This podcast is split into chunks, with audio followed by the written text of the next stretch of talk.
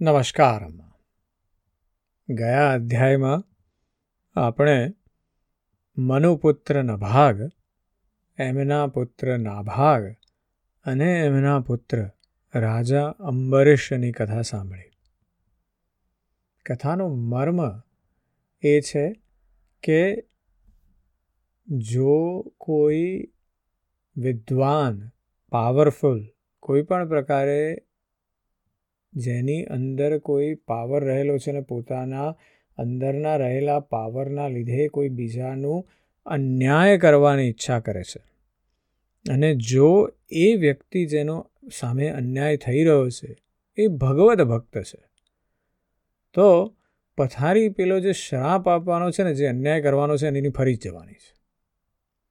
That is very clear આ બહુ જ સત્ય અને સંપૂર્ણ સત્ય છે આમાં.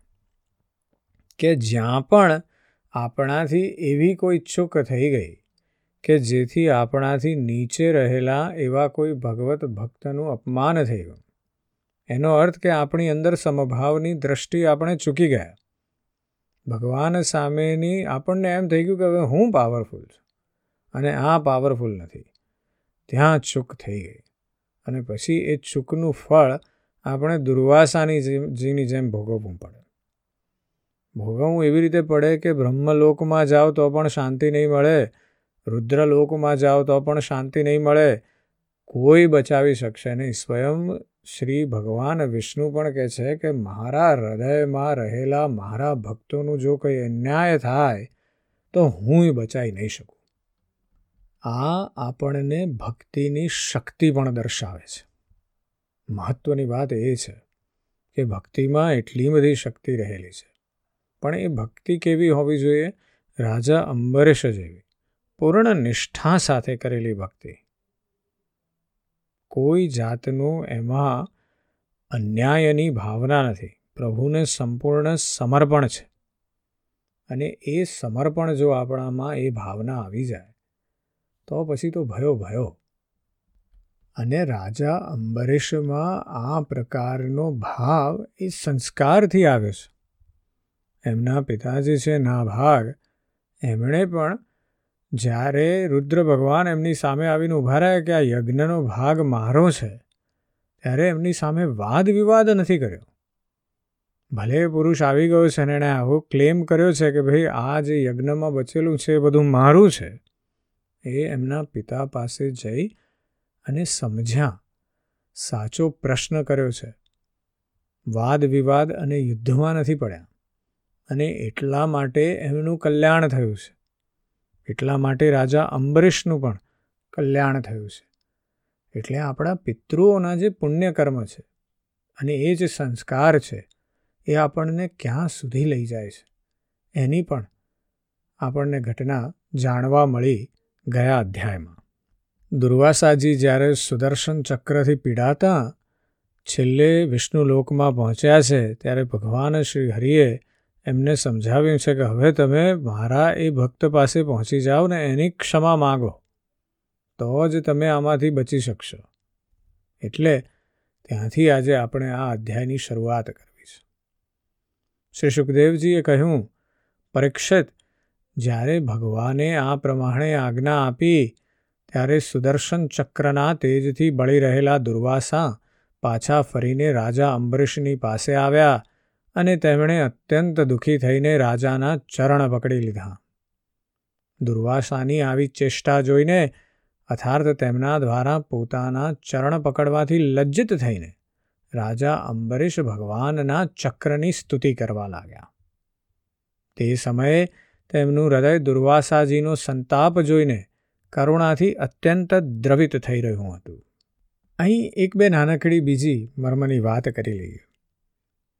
કે ઘણીવાર સોલ્યુશન જે છે ને, એ આપણી સામે જ હોય છે. પણ આપણે પોતાનો લેન્સ આગળ જે વાત થઈ હતી એ પ્રમાણે, આપણો લેન્સ છે ને બહુ કુંઠિત છે. એટલે જો કોઈ નાનકડી વ્યક્તિ આપણને એ સોલ્યુશન આપે ને, તો આપણે કંઈ હોતું હશે.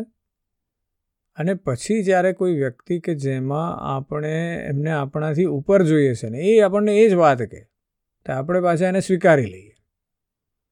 આવું છે આપણું લેન્સ આવા છે આપણા, આપણી વૃત્તિઓ. આપણી વિચારવાની શક્તિ. એટલે જે સમભાવની ભાવના ચૂકી જઈએ છીએ ને આપણે, ત્યારે આ બધા ઇમ્બેલેન્સીસ સર્જાય છે. અને એટલા માટે અહીંયા જ્યારે દુર્વાસાજીને પાછા ભગવાને મોકલ્યા છે, ત્યારે ભગવાન કહે છે કે તમે તો ચારે લોકમાં ફરી આવ્યા. બધે જઈ આવ્યા. પણ ક્યાંય સોલ્યુશન મળ્યું નથી. પણ આ સોલ્યુશન તો તમારી સામે જ હતું. તમે જે અંબરીશનો અન્યાય કર્યો છે, તમે ત્યાં જ માફી માગી લીધી હોત. તો આ બધું કશું થયું ના હોત. પણ આપણને એ વખતે એ અન્યાય પોતે થયો, કર્યો છે એ દેખાતું નથી. જ્યારે આપણે પીડા ભોગવીએ છીએ ને, ત્યારે જ આપણને આવા અન્યાય દેખાય છે. પણ આ તરફ રાજા અંબરીશમાં એમ્પથી છે. એમણે જોયું કે દુર્વાસાજી આવી રીતે મારા ચરણમાં પડી ગયા છે, આવા મહાન મુનિ. અને એ બિચારા પોતે ખૂબ દ્રવિત થઈ ગયા. એમનું હૃદય પોકારી ઉઠ્યું કે અરે, આ શું થયું? એમણે સુદર્શન ચક્રની પ્રાર્થના કરી. અંબરીશે કહ્યું, પ્રભુ સુદર્શન, તમે અગ્નિ સ્વરૂપ છો. તમે જ પરમ સમર્થ સૂર્યદેવ છો. સમસ્ત નક્ષત્રમંડળના અધિપતિ ચંદ્રમા પણ તમારું સ્વરૂપ છે. જળ, પૃથ્વી, આકાશ, વાયુ પંચ તન્માત્રાઓ અને સંપૂર્ણ ઇન્દ્રિયોના રૂપમાં તમે જ રહેલા છો. ભગવાનના પ્રિય દસ હજાર દાંતવાળા ચક્રદેવ, હું તમને નમસ્કાર કરું છું. સમસ્ત અસ્તશસ્ત્રોને નષ્ટ કરવામાં સમર્થ અને પૃથ્વીના રક્ષક, તમે આ બ્રાહ્મણની રક્ષા કરો. તમે સ્વયં જ ધર્મ છો. મધુર અને સત્યવાણી પણ તમે જ છો. તમે જ સઘળા યજ્ઞોના અધિપતિ અને સ્વયં પણ યજ્ઞરૂપ છો. તમે સર્વલોકોના રક્ષક અને સર્વલોક સ્વરૂપ પણ છો. તમે પરમ પુરુષ પરમાત્માનું શ્રેષ્ઠ તેજ છો. હે સુનાભ, એટલે કે અત્યંત સુંદર મધ્ય ભાગવાળા સુદર્શન ચક્ર તમે સમસ્ત ધર્મોની મર્યાદાના રક્ષક છો. અધર્મનું આચરણ કરનારા અસુરોને ભસ્મ કરવા માટે તમે સાક્ષાત અગ્નિ છો. તમે ત્રિલોકના રક્ષક છો અને વિશુદ્ધ તેજ સ્વરૂપ છો. તમારી ગતિ મનના વેગ જેવી છે અને તમારા કર્મ અદ્ભુત છે. હું તમને નમસ્કાર કરું છું. તમારી સ્તુતિ કરું છું. વેદવાણીના અધિસ્વર તમારા ધર્મમય તેજથી અંધકારનો નાશ થાય છે અને સૂર્ય વગેરે મહાપુરુષોના પ્રકાશની રક્ષા થાય છે. તમારો મહિમા અપાર છે. તેને વાણીથી વર્ણવી શકાય નહીં. ઊંચા, નીચા અને નાના મોટાના ભેદભાવથી યુક્ત આ સમસ્ત કાર્યકારણાત્મક જગત તમારું જ સ્વરૂપ છે. હે સુદર્શન ચક્ર, તમારા પર કોઈ વિજય પ્રાપ્ત કરી શકતું નથી. જે વખતે નિરંજન ભગવાન તમને યુદ્ધમાં પ્રવૃત્ત કરે છે, ત્યારે તમે દૈત્યો અને દાનવોની સેનામાં પ્રવેશ કરીને તેમની ભુજાઓ, ઉદર જાંઘ ચરણ અને ગરદન વગેરે નિરંતર છેદતા રહો છો. ત્યારે યુદ્ધભૂમિમાં વિશેષ રૂપે છવાઈ જાઓ છો. વિશ્વના રક્ષક, તમે રણભૂમિમાં બધાના પ્રહારો સહી લો છો. તમારું કોઈ કશું અહિત કરી શકતું નથી. ગદાધારી ભગવાને દુષ્ટોનો નાશ કરવા માટે તમને નિયુક્ત કર્યા છે. તમે કૃપા કરીને મારા કુળના ભાગ્યોદય માટે દુર્વાસાજીનું કલ્યાણ કરો. આ તમારો અમારા ઉપર મહાન અનુગ્રહ થશે. જો મેં થોડું પણ દાન કર્યું હોય, યજ્ઞો કર્યા હોય, અથવા મારા ધર્મનું પાલન કર્યું હોય, જો અમારા કુળના લોકો બ્રાહ્મણોને જ પોતાના આરાધ્ય દેવ માનતા હોય, તો દુર્વાસાજીનું સંકટ ટળી જાય. ભગવાન સમસ્ત ગુણોના એકમાત્ર આશ્રય છે. સમસ્ત પ્રાણીઓના આત્મા રૂપે જો મેં તેમને માન્યા હોય, તો તેઓ મારા પર પ્રસન્ન હોય, તો દુર્વાસાજીના હૃદયનો સમગ્ર તાપ નષ્ટ થઈ જાય. એમ્પથી જે માણસમાં હોય, સિમ્પથી નહીં, પણ એમ્પથી. આપણે જે આગળ વાત કરી છે, બીજાના પેંગડામાં પગ મૂકી શકવાની શક્તિ, બીજાના તરફથી જોઈ સૃષ્ટિ અને વૃત્તિને જોઈ શકવાની શક્તિ. એ જ વ્યક્તિ આવી પ્રાર્થના કરી શકે. જે વ્યક્તિના અંદર અભિમાન હોય, ઈગો હોય કોઈ પ્રકારનું, એ આવી પ્રાર્થના ન કરી શકે અને ભગવત ભક્ત પણ ન બની શકે. આ જે પ્રાર્થના છે એ એટલી ઉત્તમ પ્રકારની છે. અને એટલે આવી સુંદર મજાની સ્તુતિ એ અંબરીશજીએ કરી છે સુદર્શન ચક્રની કે આપ બસ દુર્વાસાજીને આમાંથી મુક્ત કરી દો આપના તાપમાંથી. શ્રી સુખદેવજી કહે છે, જ્યારે અંબરીશ રાજાએ દુર્વાસાજીને ચારે બાજુથી બાળી રહેલા ભગવાનના સુદર્શન ચક્રની આ પ્રમાણે સ્તુતિ કરી, ત્યારે તેમની પ્રાર્થનાથી ચક્ર શાંત થઈ ગયું. જ્યારે દુર્વાસા ચક્રના તાપથી મુક્ત થઈ ગયા અને તેમનું ચિત્ત સ્વસ્થ થઈ ગયું. ત્યારે તેઓ અંબરીશ રાજાને અનેક અનેક ઉત્તમ આશીર્વાદ આપતા રહીને તેમની પ્રશંસા કરવા લાગ્યા. દુર્વાસાજીએ કહ્યું, ધન્ય છે. આજે મેં ભગવાનના પ્રિય ભક્તનું મહત્વ જોયું. રાજન, મેં તમારો અપરાધ કર્યો. છતાં, તમે મારા માટે મંગલ કામના કરી રહ્યા છો. આ તમારો કેવો ઉદાર ભાવ છે. જેમણે ભક્ત વત્સલ ભગવાન શ્રી હરિના ચરણ પ્રેમ ભાવથી પકડી લીધા છે. તેવા સાધુ પુરુષ માટે કયું કાર્ય મુશ્કેલ છે? જેમનું હૃદય ઉદાર છે, તે મહાત્માઓ ભલા કઈ વસ્તુનો પરિત્યાગ કરી શકતા નથી. જેમના મંગલમય નામોના શ્રવણ માત્રથી જીવ નિર્મળ થઈ જાય છે. તે જ તીર્થપાદ ભગવાનના ચરણકમળોના જે દાસ છે, તેમના માટે કયું કર્તવ્ય શેષ રહી જાય છે? મહારાજ અંબરીશ, તમારું હૃદય કરુણાભાવથી પરિપૂર્ણ છે. તમે મારા ઉપર મહાન અનુગ્રહ કર્યો છે. અહો, તમે મારા અપરાધને વિસારીને મારા પ્રાણોની રક્ષા કરી છે. પરીક્ષિત જ્યારે દુર્વાસાજી ભયથી ભાગ્યા હતા, ત્યારથી અત્યાર સુધી અંબરીશ રાજાએ ભોજન કર્યું ન હતું. તેઓ દુર્વાસાજીના પાછા આવવાની રાહ જોઈ રહ્યા હતા. હવે તેમણે દુર્વાસાજીના ચરણ પકડી લીધા અને તેમને પ્રસન્ન કરીને વિધિપૂર્વક ભોજન કરાવ્યું.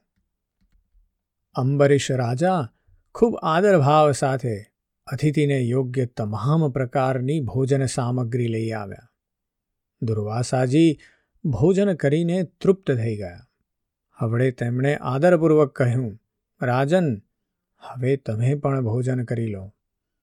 અંબરીશ, તમે ભગવાનના પ્રિય ભક્ત છો. તમારા દર્શન, સ્પર્શ, વાર્તાલાપ અને આતિથ્યથી હું અત્યંત પ્રસન્ન અને અનુગૃહિત છું. કારણ કે તમારી બુદ્ધિ અને અંતઃકરણ નિરંતર પરમાત્મામાં જોડાયેલા રહે છે. સ્વર્ગની દેવાંગનાઓ વારંવાર તમારા આ ઉજ્જવળ ચરિત્રનું ગાન કરતી રહેશે. આ પૃથ્વી પણ તમારી પરમ પુણ્યમયી કીર્તિનું સંકીર્તન કરતી રહેશે. શ્રી સુખદેવજી કહે છે, દુર્વાસાજીએ ખૂબ સંતુષ્ટ થઈને અંબરીશ રાજાના ગુણોની પ્રશંસા કરી અને ત્યારબાદ તેમની અનુમતિ લઈને આકાશ માર્ગે તેમણે બ્રહ્મલોક તરફ પ્રયાણ કર્યું, જે કેવળ નિષ્કામ કર્મોથી જ પ્રાપ્ત થઈ જાય છે. પરીક્ષિત જ્યારે સુદર્શન ચક્રથી ભયભીત થયેલા દુર્વાસાજી ભાગ્યા હતા, ત્યારથી તેઓ પાછા આવ્યા, ત્યાં સુધીમાં એક વર્ષનો સમય વીતી ગયો. આટલા દિવસ સુધી અંબરીશ રાજા તેમના દર્શનની આકાંક્ષાથી માત્ર જળપાન જ કરતા રહ્યા. જ્યારે દુર્વાસાજી ચાલ્યા ગયા, ત્યારે તેમના ભોજન બાદ શેષ રહેલા અત્યંત પવિત્ર અન્નનું તેમણે ભોજન કર્યું. પોતાના કારણે દુર્વાસાજીના ઉપર દુઃખ આવવું અને પછી પોતાની જ પ્રાર્થનાથી તેમાંથી તેમની મુક્તિ થવી આ બંને વાતો તેમણે પોતાના દ્વારા થઈ હોવા છતાં પણ તેમણે ભગવાનનો જ મહિમા છે એવું માન્યું. અંબરીશ રાજામાં એવા એવા અનેક સદગુણ હતા. પોતાના સમસ્ત કર્મો દ્વારા તેઓ પરબ્રહ્મ પરમાત્મા શ્રી ભગવાનમાં ભક્તિભાવની અભિવૃદ્ધિ કરતા રહેતા હતા. આવી ભક્તિના પ્રભાવથી તેમણે બ્રહ્મલોક સુધીના સમસ્ત ભોગોને નરકતુલ્ય સમજ્યા ત્યાર પછી અંબરીશ રાજાએ પોતાના જેવા જ તેમના ભક્ત પુત્રોને રાજ્યનો ભાર સોંપી દીધો અને સ્વયં વનમાં ચાલ્યા ગયા ત્યાં તેઓ ખૂબ ધૈર્યપૂર્વક આત્મ સ્વરૂપ ભગવાનમાં પોતાનું મન પરોવીને ગુણોના પ્રવાહરૂપ સંસારથી મુક્ત થઈ ગયા પરીક્ષિત મહારાજ અંબરીશનું આ પવિત્ર આખ્યાન છે, જે મનુષ્ય આનું સંકીર્તન અને સ્મરણ કરે છે, તે ભગવાનનો ભક્ત થઈ જાય છે. આપણા અંદર પણ આપણે આ અધ્યાયમાં જણાવ્યું એવી રીતે એમ્પથીની સ્કિલ ખીલવવાની ખૂબ જરૂર છે. વધારે ને વધારે જેમ જેમ આપણે બીજાની દ્રષ્ટિથી સૃષ્ટિને જોઈ શકીશું ને, એમ આપણી પોતાની ઉદ્ગતિ વધતી જશે. જ્યારે આપણે બીજાના દુઃખને જોઈ અને આપણી પોતાની અંદર એ દુઃખને અનુભવી શકીએ અને એ જ રીતે બીજાના સુખને જોઈને આપણી અંદર એ જ સુખ અનુભવી શકીએ, ત્યારે આપણે એ અવસ્થામાં પહોંચી જઈએ, જ્યાં ભગવાન આપણને પ્રિય થઈ જાય અને આપણે ભગવાનને પ્રિય થઈ જઈએ. એટલે આજના અધ્યાય પછી આપણી અંદર એમ્પથી કેવી રીતે વધારવી, એના વિશે ખૂબ ચિંતન કરવું આજે બસ આટલું જ. જય શ્રી કૃષ્ણ.